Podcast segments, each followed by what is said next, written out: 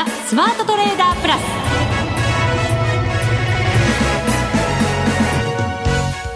全国のリスナーの皆さんこんにちは。内田まさです。この時間はザ・スマートトレーダープラスをお送りしていきます。この方をご紹介しましょう。国際テクニカルアナリスト福永博之さんです。こんにちは。よろしくお願いします。よろしくお願いします、はい。さて日経平均株価422円94銭安2万1046円24銭で終わりました、はい。今日で3日続落、そうですね。今週になって1回も上がっていませんえーっとそうですよね。あの3連休明けですからね、3営業日で1日もまあ上昇できていないというのと特にまあ今日の下落幅が大きかったっていうのがそうですね、はい。火曜日もね150円安で、うん。昨日が66円安ではい。422円安ですから、この3日間で結構下がってきたなって感じありますよね。えー。であと一方トピックスもおまあ4日続落っていうことになって4営業日連続の下落ってことになってますの今で日が33ポイント安。そうなんですよね。まあですから、ちょっと持ち合いが、あのーまあ持ち合い局面が続いてですね、まあその後今下離れした、してしまったというような、まあそういう流れになってますので、はいえーまあ基本的にはやはり、あのーまあ下げ止まりを今後はやっぱ見ていかないといけない。下げ止まりの目処がどこになるのかっていうのを、まあちょっと確認していかないといけないってことだと思うんですよね。そうですね、は今日はなのでそのあたりちょっと重点的にね、お話を伺っていこうかなと思います。もちろんです。はい、はい。よろしくお願いします、はい頼りにしております。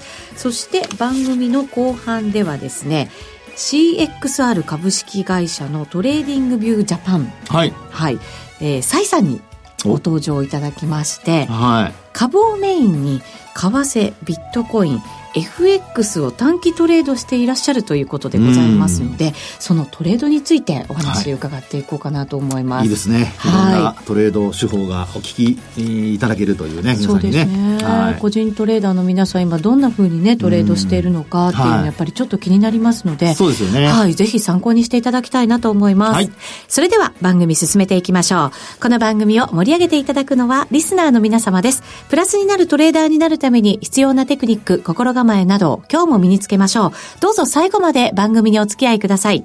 この番組はマネックス証券の提供でお送りします。スマートトレーダー計画、よーい、ドン改めまして、今日日経平均株価大幅安となりました。一時は2万1000円を下回る場面もありました。トピックスは4日続落です。はい、そうですね。はい。まあ、あの、今日の下落に関しては、やはり皆さんもなんでこんなに下げたんだろうっていう思いの方が強いのではないかなという。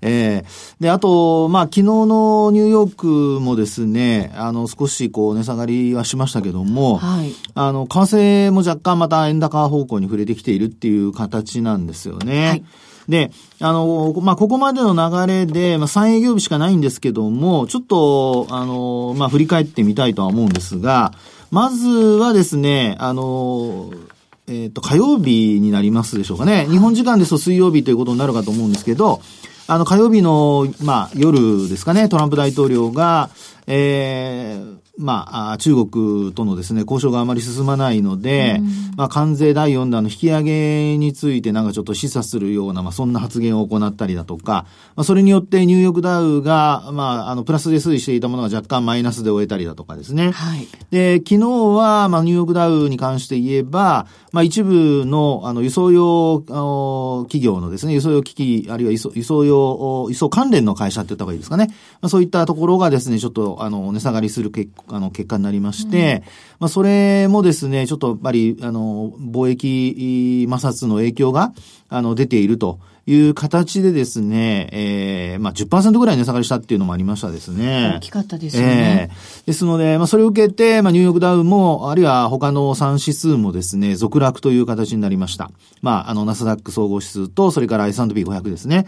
で、まあ、全体的に値下がりしている中で、まあ、東京市場頭打ちとなっているところにですね、あのーまあ、円高もちょっと重なって、売られたんですけど、はい。まあ一つには、その、まあ値下がりする中で、まあ先ほどもちらっと持ち合いというような話をしましたが、株価がその上げたのがですよ、あの、まあ、あー G20 の後の、あの、米中首脳会談で、協議が進むっていうのを期待して、7月に入ってから窓を開けてドンと上げて、454円高で7月スタートになりました。そうですね。はいでそこから、まあ、上にも下にも行かず、んえーちょっとこう、揉み合いのような形だったんですけども、それが結果的に、今お話したようにですね、日経平均は、まあ、3営業日続落、それからトピックスは4営業日続落という形で、まあ、結果的にこう、下に離れてしまっている格好なんですよね。そうですね。ええで、あの、まあ、こうしたその、一つきっかけになるのが今のトランプ大統領の発言、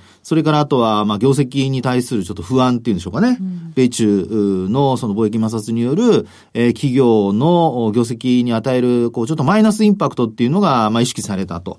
で、それに加えて、じゃあなんで東京市場が下げたのかっていう話なんですけど、まあ実は昨日も、あの、某、おラジオ日経の番組で、はい 夜話をしてたんですが、はい今日って売買高って見ましたですかね？今日はですね、はいえっ、と、12億8800万株、はいちなみに売買代金が2兆1777億円。そうですね。はい。で、まあ、売買高も売買代金も増えてるんですよね。はい、増えてますね。ええで、通常、両方増えると、あの、株価、皆さんまあ、薄商いで株価が上がらないって言ってたんですよね。でも今日みたいに、商い膨らんでも株価上がってないですよね。うんで、これがですね、実はあの、下落する時の予兆なんですよ、最近の。今年に入ってからの。えっ、と、それは、はい。上がったとしても商いが膨らまず、下がるときに膨らむというその通り。こと？で、それがですね、はい通常商いだけ見てると、まあ特に売買代金をね、あの、昨日は、あの、メインにお話をしたんですが、売買代金が増えると、やはり、あるいは、あの、売買高が増えると株価が上昇。うんっていうふうに、まあ、あ商いの方が株価に先行するっていうのが、あの、一般的な考え方だと思うんですよね。エネルギーが増えてきうのですそうですかっていうね、そうです言い方しますけど。でも、あの、よく言うセリングクライマックスっていう時も、商い膨らむじゃないですか。投げ売り。投げ売り。はい。ね。で、そこでですね、あの、売買代金だけ見ていると、あの、少し、えーそういう判断がこう、できないので、一方であの、ボラティリティインデックスってありますよね。はい日経の。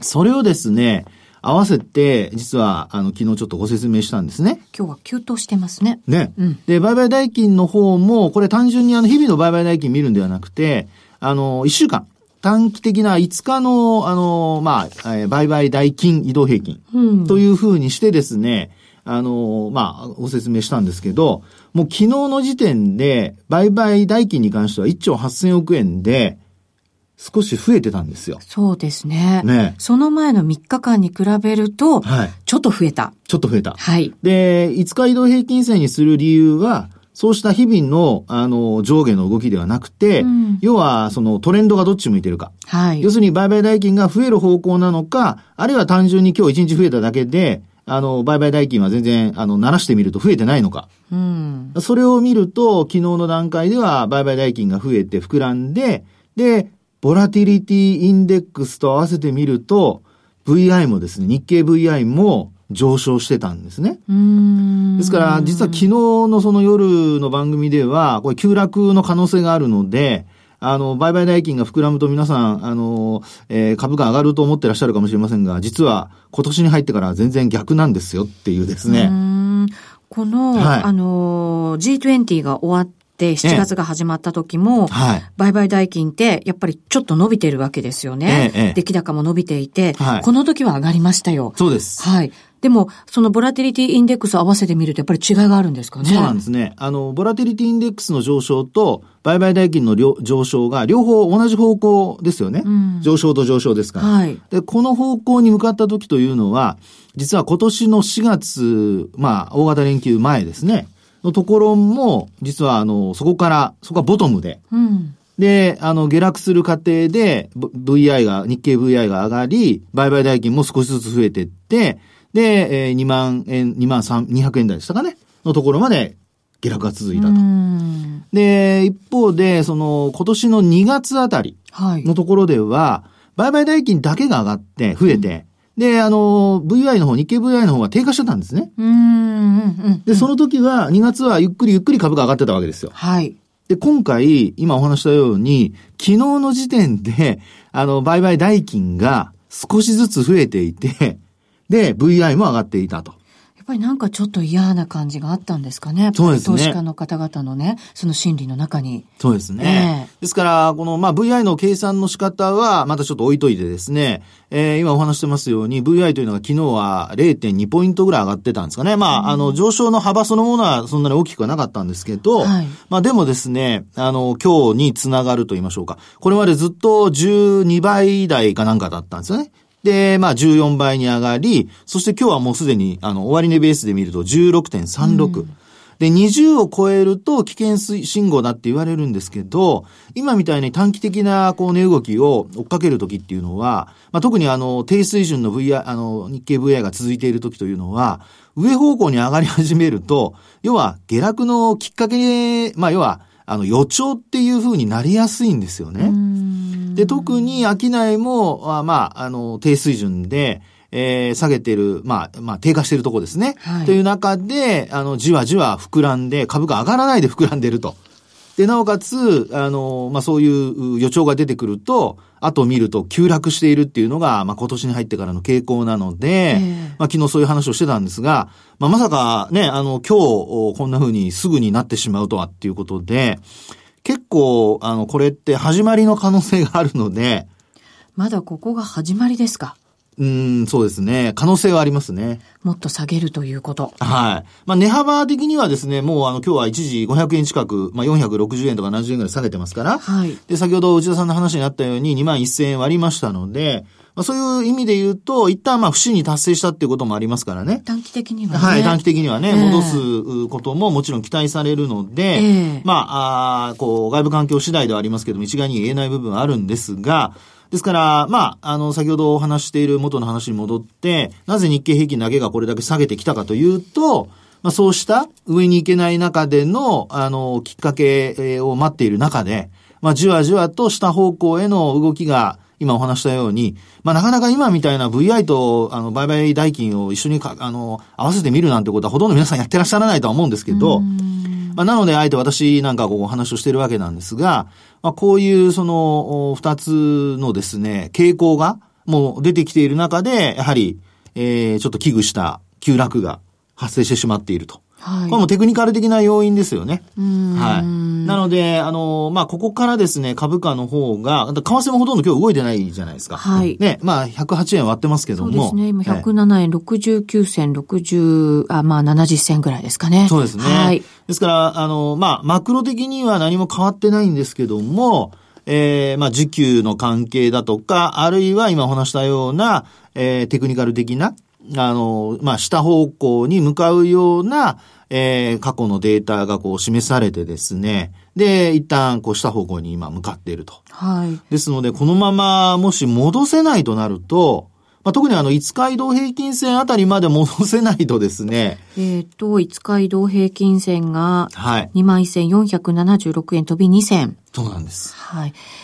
ちょっと上になっちゃいましたよ。ね うんこれはあの、なぜこんな風になるかというとですね、あの、横ばいの期間、持ち合いの期間が長くて、1日だけズドンと落ちてるので、このところずっとね、はいなんか、こう、揉み合って揉み合って、本当に方向感なかったですからね。そうです、そうです、そうです。その通りですね。なので、あの、5日移動平均線がついてこれない。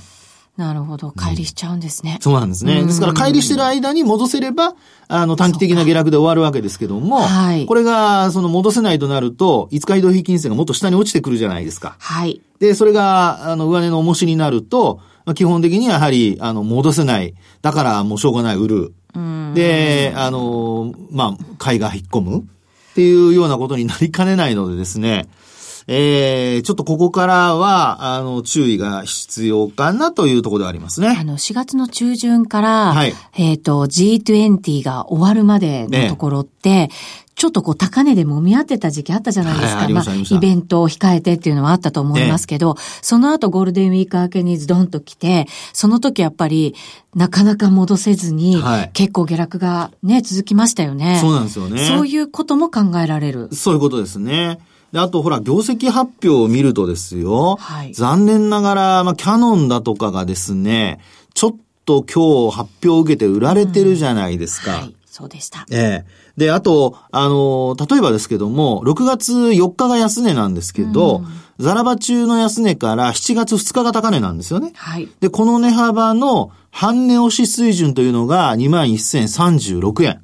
で、今日、はい、はい。ですから今日10円上で一応終えてるんですが、はい、取引時間中は割ってるんですよね。となると、まあ、こういう時に皆さんに見てほしいのは、これあの、25日線とかの上であれば、今のような水準は、それほど、あの、まあ、意識する必要ないんですけど、これがもう25日線今日、日経平均もトピックスも割り込んでますよね。主要なの全部上ですよ。はい。値段より。ね、値段より上ですもんね。ねで、このまま戻せないとなると、移動平均線は短い方から徐々に下に向いてくると。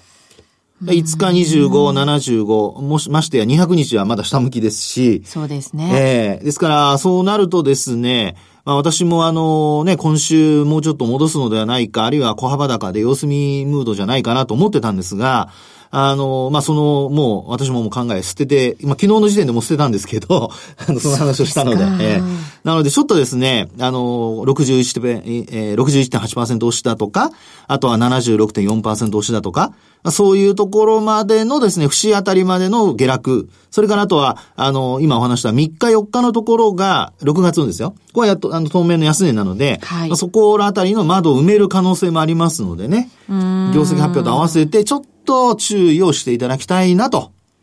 為替は、あの、まだ持ち合いですけども。そうですね。えー、その辺がまだ、あの、どちらかというと救いかなというところではあります。はい、なるほど。はい。わかりました。以上、スマートトレーダー計画、用意ドンでした。投資を始めたいけど、初めの一歩が踏み出せない方、投資をするための口座開設先を検討されている方にお得なキャンペーンのご案内です。現在、マネックス証券では、証券総合取引口座を新たに開設いただいた方全員に、マネックスポイント200ポイントをプレゼントするキャンペーンを行っています。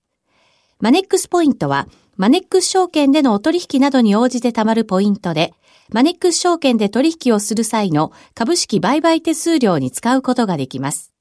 また、JAL や ANA のマイル、T ポイントや7個ポイント、セゾン永久不滅ポイント、和音ポイントなど、各種の提携企業のポイントなどとの交換が可能です。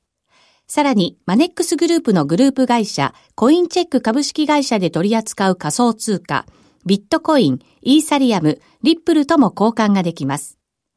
このキャンペーンは7月31日までにマネックス証券のウェブサイトから証券総合取引口座の口座開設申し込みをし、8月30日までに口座開設が完了したお客様が対象で、別途のエントリー手続きは不要です。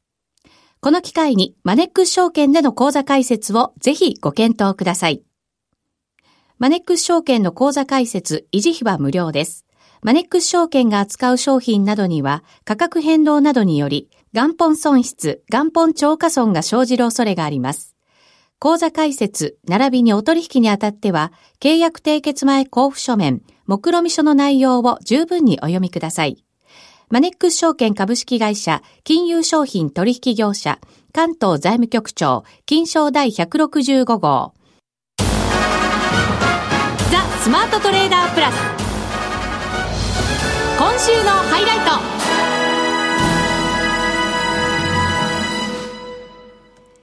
さて、今回は、個人トレーダーをお呼びしました。はい、ご紹介しましょう。CXR 株式会社 TradingView ジャパンのサイさんでございます。よろしくお願いします。サイです。よろしくお願いします。お願いします。会社名聞いて、なんだ？と思うかもしれませんが、はい、CXR ジャパンというのはですね、ええトレーダーでも、もうラジオ日経でおなじみの、ヒロピーくんが、起業家としてですね、立ち上げた。すごいじゃない会社なんですよ。かっちょいいなねかっこいいですよね。ねベンチャー起業家ですよ、ヒロピーくん。いやいや、将来楽しみですね。ね、ね、その社員さんがサイさんで。え 社員さんですよ。社員さんなんですよ。個人投資家で。そうなんです。さすがですね。もう、会社に入ることを決めたのは、ええなんと、はい、えー、トレード好きなだけやっていいよという仕事がないときはね。さすが社長。最高の環境です。ね。トレーダーがトレーダーのための会社を作ったというね、感じがしますけど。いいね、そうなんですよ。羨ましすぎて私も入れてくれってさっき言ったばっかりですけどね。はい。えー、じゃあ結構トレードを日々されていて。はい、あそうですね。はい、うん。株がメインなんですか？あそうです。8割方株がメインでして、ええで他にも FX、あとはビットコイン FX をやっております。幅広く。ね、本当ですね。ねえ、若いのに、若いのにじゃないです。若いからなのかわかりませんけれどね。確かに。ええ今でもちょっと福永さんからもちょっと見通しが厳しい話がありましたけれど、はいどうですか？そうですねトレーダーとしてもなんとなく肌でそういうの感じてたりしますか？あそうですね。ひしひしと、売買代金も、あの、減ってる時期もありましたし、はいあと、その、えっ、と、集中、銘柄が集中されていて、あの、商いが薄いところは薄くて、あの、板が薄いという状態のところが多いと思うんですけれども、ええ。そういったところはちょっと避けて、あの、しゅ短期集中の、あの、スイングトレードに切り替えて、日々トレードしています。なるほど、そうすると決して長期で持つ時じゃないよっていうのをもう判断してね、トレードされてるということですけれど、うん。ね。はい。どんな風にトレードされてるのか具体的に教えていただけますか？はい、えっ、と、今日は、あの、資料を使ってはい説明させていただければとはい。思うんですけれども、ホームページでご覧いただくことができますので、ぜひご覧になれる方はご覧になってください。はい。はい。えっ、と、まず1枚目が、私の、えっ、と、監視銘柄をどういうふうに取ってきているかというところで、えーの説明なんですが、えっと個別は、えーのファン、ファンダメンタルも気にしながら、うん IR サイトやスクリーニングで取ってきた監視銘柄を、あの、300銘柄くらい常にチャートを表示させて、はいあの、見ています。300銘柄って言ったらすごい数ですけど。やっぱりでも決算なんかしっかり見ながら銘柄選ばれて。あ、そうですね。でえっ、と、ポータルサイトで、あの、見出しを見て、うんで、ちょっと気になったような銘柄の決算を見ています。はい。全部は見れないので。まあそうですよね。数多いですもんね。ですねでも決算といってもどの辺を重視して判断するんですか？えっ、と、売上のはい伸びがちゃんとあるところっていうのは、あの、ポイントが高いなと思っているんですけれども、はいあとは営業利益率がとても良くて、今後も伸びそうな、あの、仕組みをとってる会社さんですとか、はいあとは、そうですね、進捗がいいものっていうのも気にしています。うん。ただやっぱり300銘柄見るのってすごく大変だと思うんですけれど、はいトレードするその銘柄をその中から選んでいく。あ、そうですね。はいちゃんとあの、絞って、あの、当日、あの、動きそうな銘柄を10銘柄以下くらいに絞ってきて、で、あの、それを監視しているような状態です。うん。動きそうだなと思うのってどういう判断するんですかえっ、と、それはですね、あのー銘柄によっても違うんですけれども、あの、今日は、えっ、と、ボリンジャーバンドを、はいえっ、と、使って動きそうだなと思っているようなものを紹介していこうかなと。はい。ボリンジャーバンドを基本に選ばれるということですね。そうですねど。んな風に使うんですかボリンジャーバンド？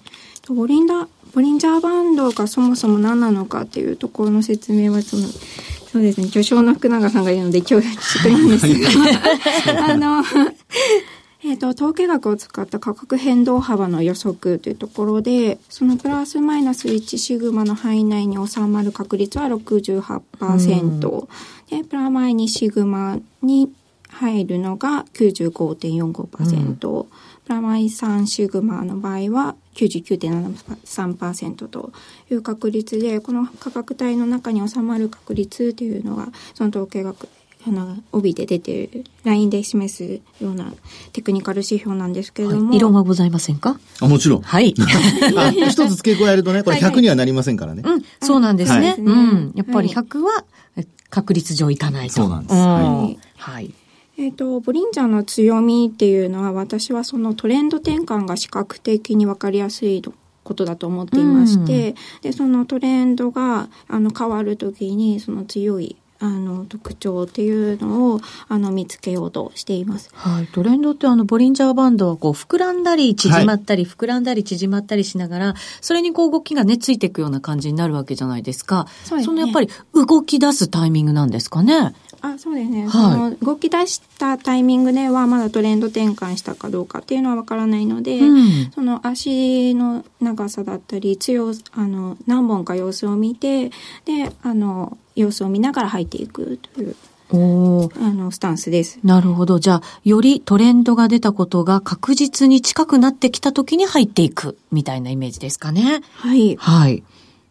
で、えっ、ー、と、バンドが拡張するとやはりちょっと強いトレンド、うん、あとはそのバンドが収束していくとあ横横でレンジ相場かトレンドが方向性が決まってなくて弱いと、はい、ああいう判断になっていくんですけど。あとはそのボリンジャーバンド自体が中心線が移動平均線なので、うん、その移動平均線の傾きを見てその上に行くのかっていう方向性をちゃんとチェックしています。うん基本通りにしっかりとね、ねはい、使われてる感じがしますよね。はい。はい、ですね。えっ、ー、と、4枚目のスライドでは、うん、えっ、ー、と、バンドが拡張していて、で強い動きが出た時に、えっ、ー、と、入りたいっていうポイントをちょっと丸にしてみたんですけれども。なんか結構大きなローソク足ができてるところですね、いずれも。そうですね。はい。はい。で、そこから監視しておいて、で、えっ、ー、と、中心線に近づいたところで買いたいなという、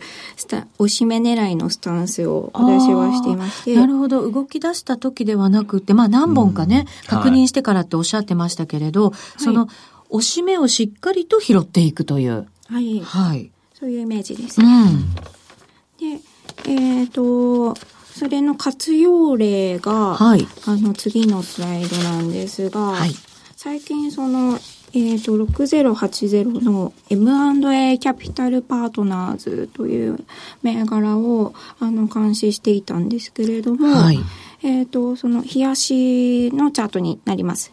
で、これが、えっ、ー、と、中心線の押し目買いっていうのところで、えっ、ー、と、ここで監視しておいて、で、えー、ボリンジャーバンドの、あの、買いで入ったので、その売りも、そのマイナスに、あ、すいません、プラス2シグマから3シグマの間にあるところで売りたいというところで、あの逆差し値を指しながら、あの、持ってたという売買の記録です。売りと買いと両方狙うってパターンですね。はいそうです。えー、ね、利食いもやって、そで、ねうん、その後もし土手にするんだったら、ショートもできるっていう。はい。はい器用な方はね、結構ですけど、はい。その場合はちょっと、エマンダキャピタルパートナーズが、ちょっと業績も良かったもので、うん、あの、それで関心銘柄には入っていたのなものになるんですが、はい、やっぱりそうすると買い目線になっちゃって、はい、